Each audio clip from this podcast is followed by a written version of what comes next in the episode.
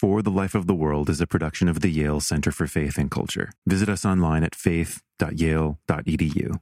This episode was made possible in part by the generous support of the Tyndale House Foundation. For more information, visit tyndale.foundation.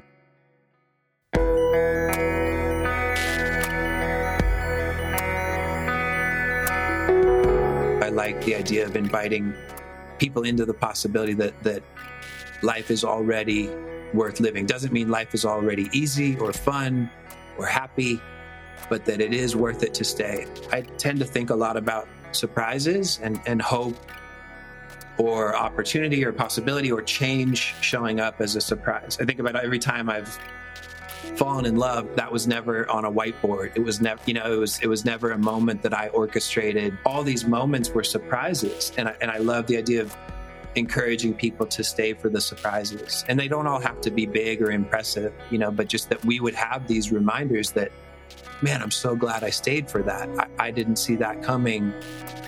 You know, I, I was surprised by life. This is For the Life of the World, a podcast about seeking and living a life worthy of our humanity. I'm Evan Rosa with the Yale Center for Faith and Culture. As we're knit in the womb, a primal cry emerges from the very fact of our being, the very fact of our dependence, the very fact of our contingency, the fact of our ultimate need. Do you love me? But as we grow in wisdom and stature and experience the profound meaning of human community and common life together, a new cry also emerges Do you know me? And so the curtain is pulled back on at least one aspect of our nature and a clue is offered for our purpose to be known and loved. But of course, that's the passive voice. And it's essentially so in this case, implying that we must receive this love from outside of us, that we must be beheld and known by another. Today in the podcast, Jamie Tworkowski joins me for a conversation on knowing and loving in a life worth living. And not just a life worth living in the sense of flourishing that we commonly use throughout the podcast but a life worth living when survival itself is a question, when the pain becomes too much to bear, when the clouds block out the stars and the light of hope is faint, if it's even there at all. Jamie is the founder of the nonprofit organization To Write Love on Her Arms and is best-selling author of If You Feel Too Much: Thoughts on Things Found and Lost and Hoped For. Together, we talk about the hope and resilience and human identity that emerges from being known and loved what it means to live a life worth living, his own struggle with mental illness and therapy, the connection between mystery, not knowing, and the sort of surprise that makes life worth another day. Please also be aware that we talk in some detail about the beautiful and heartbreaking founding story that led Jamie to start to write Love on Her Arms, which includes references to self harm and contains an expletive, which, in Jamie's words, is more about identity than profanity. And if you or anyone you know is struggling with thoughts of suicide, self harm, or if you just need help, even right now, call or text 988. 988 is the new nationwide number for the Suicide and Crisis Lifeline. Thanks for listening today, friends. Be well. Jamie, thanks so much for joining me on For the Life of the World. Oh, thank you for having me. Let's just cut right to it. When you think about your identity as a human being. When you strip away all the dinner party chit chat or airplane mode, talking to a stranger, who are you? Holy moly, that's a good question. Oh my gosh. I think I'm maybe like a lot of people in a season of trying to answer that question. It's good to directly be asked that question because it does challenge you to come up with an answer, not just for a podcast, but yeah. for my soul. So, sure. I mean, obviously that can be unpacked a lot of ways. I'm a son, I'm a big brother, I'm an uncle, I'm a dog dad to the little sleeping pup next to me. I grew up a Christian and hold it looser than I used to. I think claim to have less figured out than I used to. I'm a surfer. I'm an Enneagram 4 which means we love being Enneagram fours. I'm a feeler. I'm, I'm a, I've always been pretty sensitive. I'm in therapy. I struggle with depression. So those are a few answers.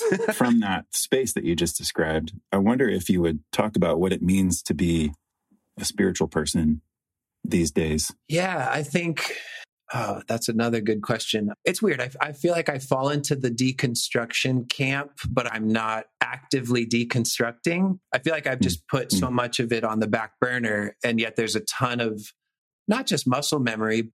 I still feel connected to how I grew up, the language, and I, I, I still believe in a loving God. I still believe in the idea that I've been created to be known and loved and to be in relationships that mirror that. That mm. remains kind of my lens or my worldview. I have so many I don't knows that I wonder if if maybe eventually I'll want to wrestle with with finding some clarity in some of those areas. But I think I can't shake the idea that I I still believe in a loving God and you know even even a maybe a God that would be bummed out by the things that bum me out in American hmm. politics mm. or the way that marginalized people are treated. So I feel like I think about it less or certainly have less clarity, but I still, I don't know. I, I think some of those moments I would, I, maybe I found growing up in church, I think I find them or even look for them elsewhere, you know, in, in surfing or at a hmm. concert mm. or when a movie speaks to me. I don't know. Bono had a quote. Yeah. yeah. I read a long time ago that he he felt like he snuck out of church and went drinking with God. And I'm I'm not much of a drinker, but I just like that yeah. idea that you could take God with you, or that God would want to come with you, no matter where, you know, no matter yeah. no matter how far you wander. Mm. You said something that I was meaning to ask anyway, but um, this uh, knowing and loving. I wanted to park a little bit on this for a little while. You talk about this quite a bit in your writing, so I wanted to just ask you when it comes to being known, being loved, each of those are like passive, right? Like being known by another, being loved by another, even if there is an active giving, you know, that we offer the knowing of another person to that other person or loving that other person. For you, what's the connection between being known and being loved? You you are on a roll with these questions. That it's so good. I, I definitely I I do tend to I didn't say it this way just now, but I, I definitely love the idea of both, you know, of, of being in relationships where it's reciprocated, like where both of those go two ways that I can know and love another person and I get to be known and loved by another person. The first thought that comes to mind is like for someone to love me, how that sh- plays out or shows up will probably look like wanting to know me because uh, because to love me i think would mean to participate in my life and you can't do that without knowing me mm. and some of this is informed by like recent heartache and transition and recent relationships changing maybe yeah. i have subconsciously been preparing for this question but i've always been someone who i value being asked questions and i think it's just yeah. such an easy barometer for if someone cares about me, they're going to ask about my life, whether they're big questions or not, whether it's just something simple about my day that that's always been something that helped me feel cared for. And so I, I think, and maybe I'm someone who enjoys asking questions of the people that I care yeah. about. Does either take priority for you, the the knowing or the loving? It's a good question. I mean, I think we, I think maybe we hear more about love. You know, song more songs are written about the love part than the knowing part, but I think I've come to value yeah. the knowing that maybe they do go hand in hand. I think I'm I'm part of this is informed by a recent relationship where I feel like I'm aware that someone cares about me, but I'm being given crumbs. Mm-hmm. And and it's actually a relationship yeah. where I've noticed that I'm not being asked questions and it feels like distance and it feels like being kept at a distance. And so it's, I think we're all, you know, I, am someone who loves love, romantic love and otherwise. And, and again, I think as yeah. a yeah. society, that's where we focus and that it's, it's fun to think about love and learn about it, read about it. But I think I've really mm. come to value that being loved looks like being known, if that makes sense. That, that, or that being known yeah. is an can be an act of love or can be what love looks like and, and feels like. And I think too in a in a moment in time where a lot of people value being known as it relates to social media or followers or influence or a blue check mark. I've I've come to embrace the irony that I don't actually need to be known by a thousand people or even a hundred people, but I do need a few people who know me, like a few real, honest, vulnerable relationships.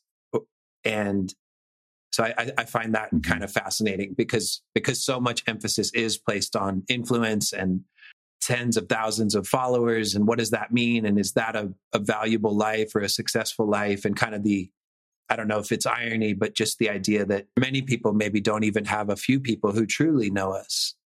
Yeah, it's interesting how each of those, the being known and the being loved, I'm just thinking off the top of my head about it right now too. The perversity of the worst ways that those might be popularized in the world. They all stem from this really primal cry of an individual person to be known and to be loved. And yet the expression ends up in a kind of like desire for fame. Hmm. Or the expression ends up in a kind of, I don't know if it's codependency or like looking for love in all the wrong yeah. places or or what. But but it's it's tied to a deep part of our human identity, which is built built deeply into us around the desire for that. I agree. I, and some of it, it, it, just, I think it feels healthy to name it. And, and maybe as you pointed out, maybe I, without realizing it, I, I mm. do say it and write it and and kind of name it a lot. And I also think, you know, sometimes people will literally ask me, especially someone struggling or someone in crisis, to the point of wondering if life is worth living. It could even be as simple or not simple, but as short as like an Instagram comment. What's the point of all this? Why yeah. am I here? And without pretending to know the story of their life, I, I do love believing that beyond vocation, beyond circumstance, hey, we're all here to be known and loved and and and to get to know and love some other people. And even the mystery of can i be known and loved by god? Does does god love me? Does god desire to know me? But that everything else can be secondary like vocation and you know mm. other relationships. I don't know. So i or success yeah, or totally. I guess it's the closest i come to what's the meaning of life you know? Or why why are we here? Why should yeah. someone stay alive? Yes I was going to ask you this toward the end, but one of the one of the things we do at the Yale Center for Faith and Culture is we we developed a course that was initially taught at Yale College for Yale undergrads, and the course is called Life Worth Living. Cool. When you consider that phrase, a life worth living, what is a life worth living? Yeah, wow. Uh, I know that I desire to live a life that I believe in. I, I know that I desired to live a life in relationship, which does come back to being known and loved. I want to love my family, my parents, my sisters, my nephews, my friends. I desire to find a partner someday, you know, to find a romantic relationship and and maybe to have a family of my own someday. Mm. I do believe and I've told this I've shared this with people especially people who are struggling. I believe that life is worth living regardless of circumstance. There's a quote I stumbled upon. I found it in maybe an odd, uh, somewhat surprising place. It was an article in The Guardian about climate change. I don't remember who said the, mm. the statement, but the sentence was hope is a commitment to the future. And I like that, especially as someone who gets associated with hope and has written about hope. I like that it took it out of the realm of circumstance and emotion and mm something to be found in a favorite song or a sunset, but this idea that I could commit to the right. future regardless of what it looks like and feels like. So I think it's a miracle that we get to live life in the context of other people. You know, that we do get to be known and loved by other people. We get to be in relationship. We also get to wrestle with what it looks like to be in a relationship with our creator. And yeah. then I think I, I know that I want I want to make an impact. I have a friend who's really successful. He's a really successful actor. He's one of my favorite people. And he always talks about being of service and he really means it. It's mm-hmm. not a PR thing. He does live that way. He's, he's just thoughtful and generous and intentional. And so I, I love the idea of, of borrowing that, of, of hoping that I can be of service, uh, Yeah. wanting to make an impact, wanting to be an encouragement. But I think I think maybe 10 years ago I I valued things that seemed big. I wanted to speak at conferences and meet cool people and you know, be connected to Mm. people of influence and I think I've come to really appreciate the small getting coffee with my best friend who I grew up with and and being close to my mom and Mhm. watching my nephews grow up. And I like the idea of Yeah. of valuing both. I want to make an impact, but I also want to have these individual relationships and moments that I value as well. Yeah. How do you apply it? I want to move a little bit into mental health and and uh, in some of your past work. How do you apply that question of of the fact that life is worth living? How do you communicate it, and how do you place it in the context of mental health, where to the person suffering, life doesn't seem to be worth living? Yeah. I've really come to believe that getting help, asking for help, recovery, counseling, for some people, sobriety, that it's not easy, but it's worth it. And so I love to invite people into that idea. And, and I say that from experience, not that I'm experienced in every mental illness or every mental health struggle, but as someone who has struggled with depression and continues to, and someone who's been in counseling on and off for a lot of years and, and with my current counselor for the last four or five years, I'm thankful to not just talk about these things hypothetically, but hopefully to to lead or speak from a place of vulnerability as someone who needs help. And even as someone, if I get invited to go speak somewhere, I think oftentimes I I feel like I'm talking to myself or I'm saying things that I need. And maybe even and and even kind of operating from a deficit, like saying things that I wish people would offer me. I don't know. I, I love the idea that it wouldn't have to be so much about circumstance or success or making a certain amount of money and, and inviting people into those possibilities, but the idea that life is already worth living and and your healing Mhm. is worth pursuing. Your recovery, whatever that means, whatever that looks like for however long it takes, is worth it. And you deserve people who remind you of that truth. You deserve people who, not that they take the place of a counselor, but they want to walk alongside you as you heal and recover. And I think often in relationships, we'll we'll take turns, we'll trade places. Sometimes we get to be the concerned friend, and sometimes we're the friend in need of Mhm. help. So I hope that's something people can rest in. And so I like the idea of inviting people into the possibility that that life is already worth living. Doesn't mean life is already easy or fun or happy, Mhm. but that it is worth it to stay. And I I, I tend to think a lot about surprises and, and hope or opportunity or possibility or Mm. change showing up as a surprise. I think about every time I've fallen in love or had a Mm. crush on someone, I that was never on a whiteboard. It was never, you know, it was it was never a moment that I orchestrated. And I think that's true. I mean, when I had job opportunities or found out my book was a bestseller, like all these moments were surprises. And I, and I love the Yeah. idea of encouraging people to stay for the surprises. And they don't all have to be big or impressive, you Mhm. know, but just that we would have these reminders that, man, I'm so glad I stayed for that. I, I didn't see that coming. You know, I, I was surprised by Yeah. life. I mean, I'm connecting here with something that you said earlier about, you know, being in an I don't know phase of life. I think that is true of so many people. Hits everybody in different ways and to different degrees. But I can't help but notice the same kind of promise kind of on offer in in the concept of surprise. Mm. Right? It's it, it really kind of digs into that ignorance or the not knowing mm. of saying, oh, we we we don't know. It's the kind of unfolding of mystery almost. Yeah. Like if this is this is a mystery, you were put here and it's up to you if you want to try to solve it or not, if you want to be surprised by what comes next. And I think there's this kind of the uh, like a love for the Yeah. unknown. There's this uh, a, a song by this old band called Clem Snide. I love the unknown, and my wife showed it to me when we were first. Yeah. I was always intrigued by that. I love the unknown. It's like I don't know about Mm. that, and it really crosses with this whole Yeah. like, well, the point is to be known, the point is to be loved, and the point is to be like in this knowing relationship, and yet we're kind of always beckoned or t- maybe even taunted by the Mm. unknown as well. I mean, I as someone who struggles with depression and wanting very much the kind of healing, uh, I, I just wonder if it's if that tension does anything for you there. Yeah, and I think too, it's tempting to want control. You know, in in so many yeah parts of life, but certainly as it relates to maybe our pain, our grief.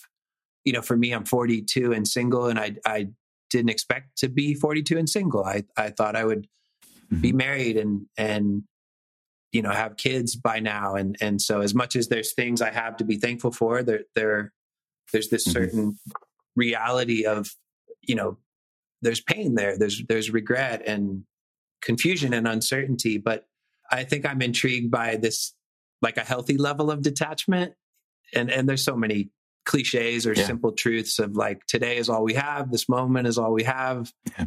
and i think trying to to learn how to live there and to live with gratitude like to to i kind of stumbled upon this phrase the idea that there's much not missing it's easy and it's tempting mm. especially in light of what i just said it's easy to stare at what's missing every day yeah and for all of us not just for me right. just broken relationships someone that we lost yeah yeah. you know and and so i think just trying to live in this place not in like a cheesy or fake way but like a genuine gratitude for sure.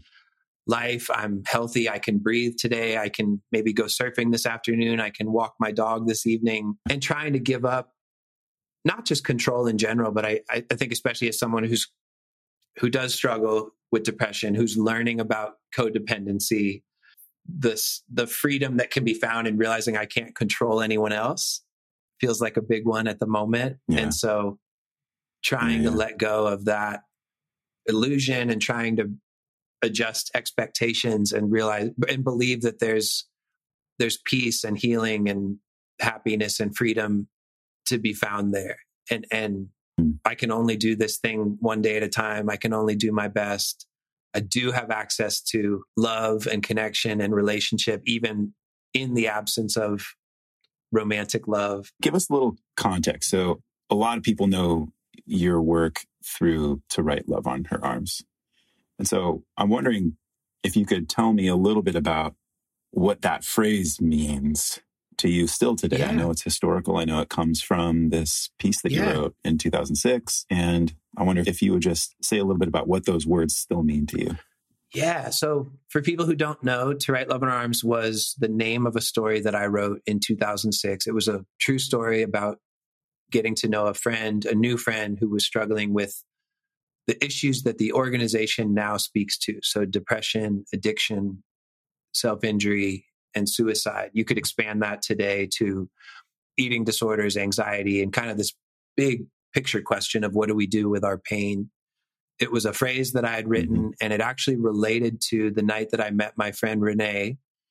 She, after I met her, uh, my friends and I drove away with the understanding that one friend could pick her up the following morning to take her into treatment.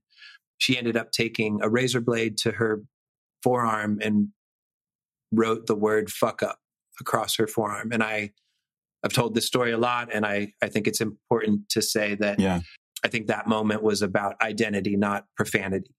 And that, you know, for her, there was regret, mm there was sorrow, there was a feeling of failure. There was so much wrapped up in that moment.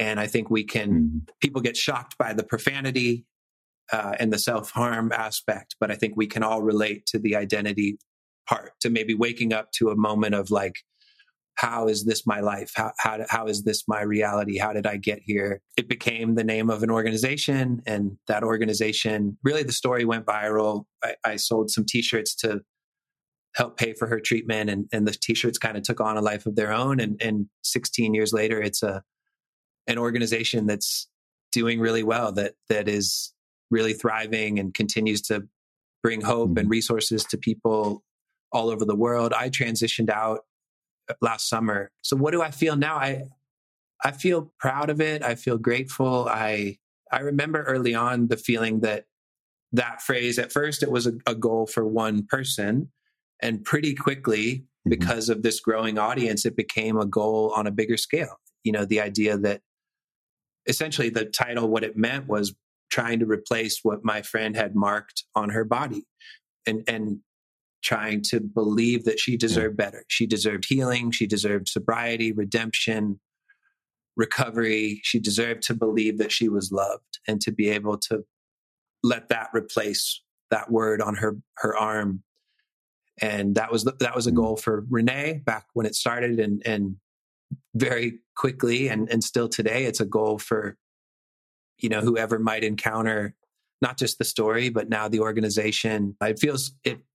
You know, I'm proud of having a hand in creating something that is now so much bigger than me that has has touched a lot of people. I, I, get to meet people who say they're still alive because of it, or they ended up in counseling or treatment mm-hmm. because mm-hmm. of it. And it, yeah. it, does feel like a, you know, we talked earlier about a healthy detachment, and it it feels it feels like that because I I feel separate from it.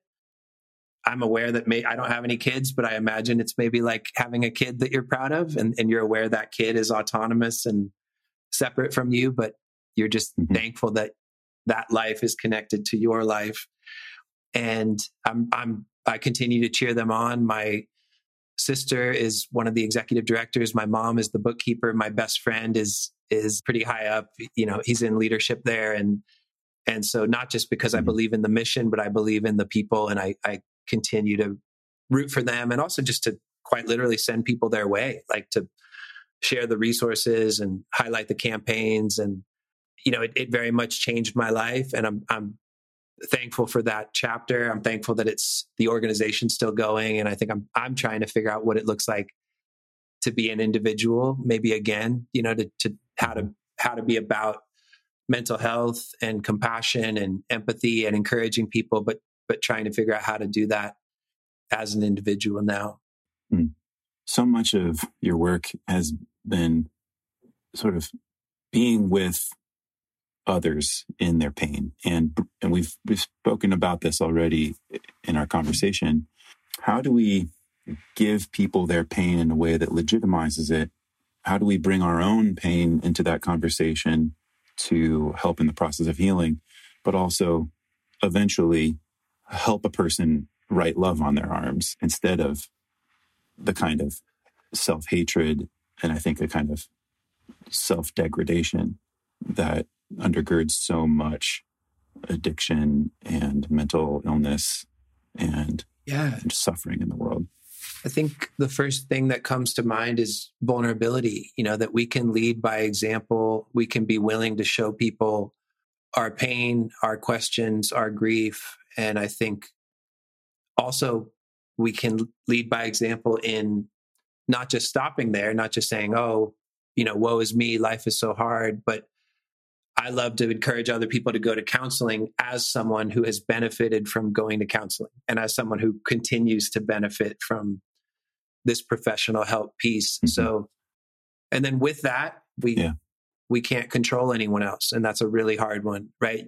I could make, you could make the perfect speech to someone we're concerned about, and we can't make them get it. We can't make them take us up on our advice. We can only continue to show up and to do our best to offer a mix of wisdom and compassion you know so that's a that's a challenge yeah. i think that we have to name but the hope is that we would keep doing the work we would keep being vulnerable because i think oftentimes there's this assumption that how do i get them to talk about it right? How do i get my friend or my this person i love who's hurting i need them to open up.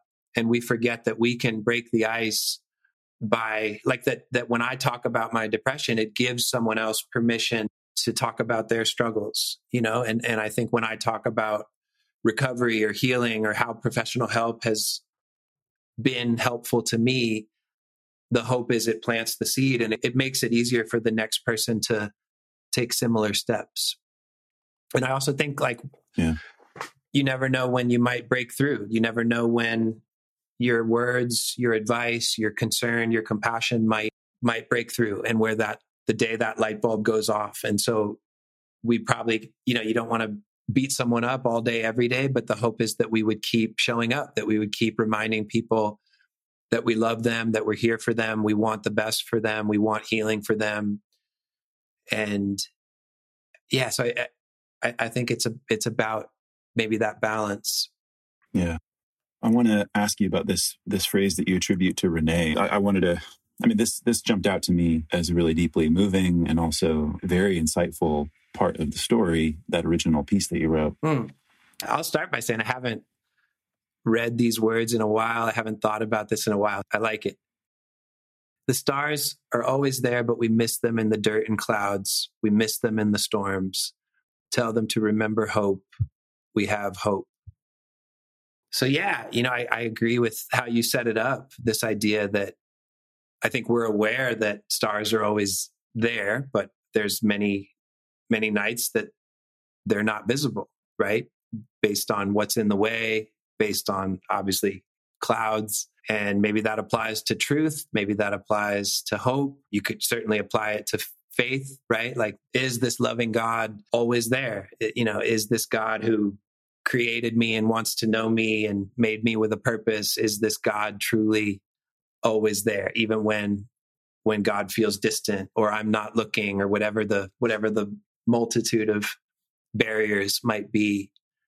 So yeah, it's interesting. I haven't I don't know that I've been asked about it. There's there's the element of time where that was 16 years ago. So anything it's just interesting to reflect on a moment from yeah. that that long ago, but that stood out back then, you know, enough to try to capture and share and you know, Renee's still alive. She has a way with words and she's a really unique, gifted mm. person. And so it, it doesn't surprise me that this quote would be attributed to her. And I, I think too, it, it maybe the idea of not just living based on what we feel in any given moment, you know, but what are the the truths that we mm. come back to. For those struggling with with wanting to see those stars, but really being lost in the clouds, those who are feeling really deeply, even in this very moment, what is your message to them? Message, first off, would be to stay in this life, that we need you here, and to offer the belief that it will be worth it to stay, and that it doesn't mean stay where you are, stay in your pain, stay in the current circumstance.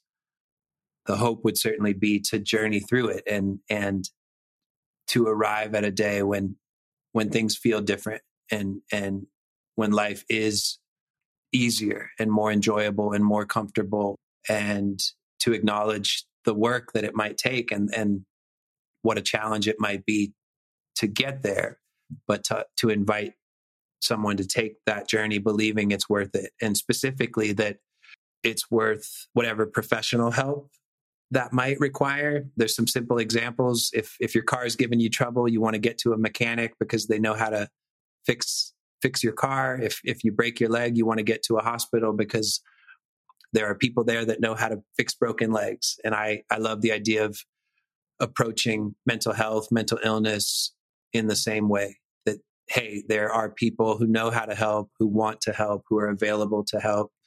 Mm. And and then to go beyond that and not just invite someone into professional help, but but to believe that we're all made for connection, that you deserve relationship, you deserve real friends. And for some for some people that comes easy, and for other people, life is lonely. And I think many people feel invisible or close to invisible, and they wonder if they matter. And again, I wish it was easier to find, but I, I love to at least invite people to remember and believe that hey, you deserve connection. I think we all deserve a support system. Again, we've talked about it a lot today, but people who know and love us. And I, we touched on surprises earlier, but I believe that not only for myself, but for other people that I want to stay for the surprises. And I hope that other people, in this case, the listener who might be struggling, I hope that you would stay for the surprises, to be surprised by life, by love, by joy by God, that there would be moments that you will experience and and as a result be so glad that you chose to keep going, that you chose to stay. And I do think it's important to remember that most things will change. Our feelings will change, our situations, our circumstances, not all the time, but that oftentimes if, if we can make it through, this storm will eventually pass. Something will shift. Your feelings, your perspective, opportunities may arise. You may meet someone else. You may fall in love again. And so to give yourself time and, and to, to give I think lifetime to unfold. But all of that is is just believing that that life is worth living.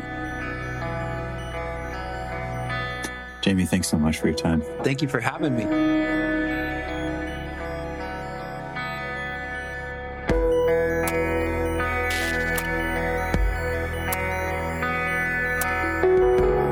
For the Life of the World is a production of the Yale Center for Faith and Culture at Yale Divinity School. This episode featured author Jamie Tworkowski.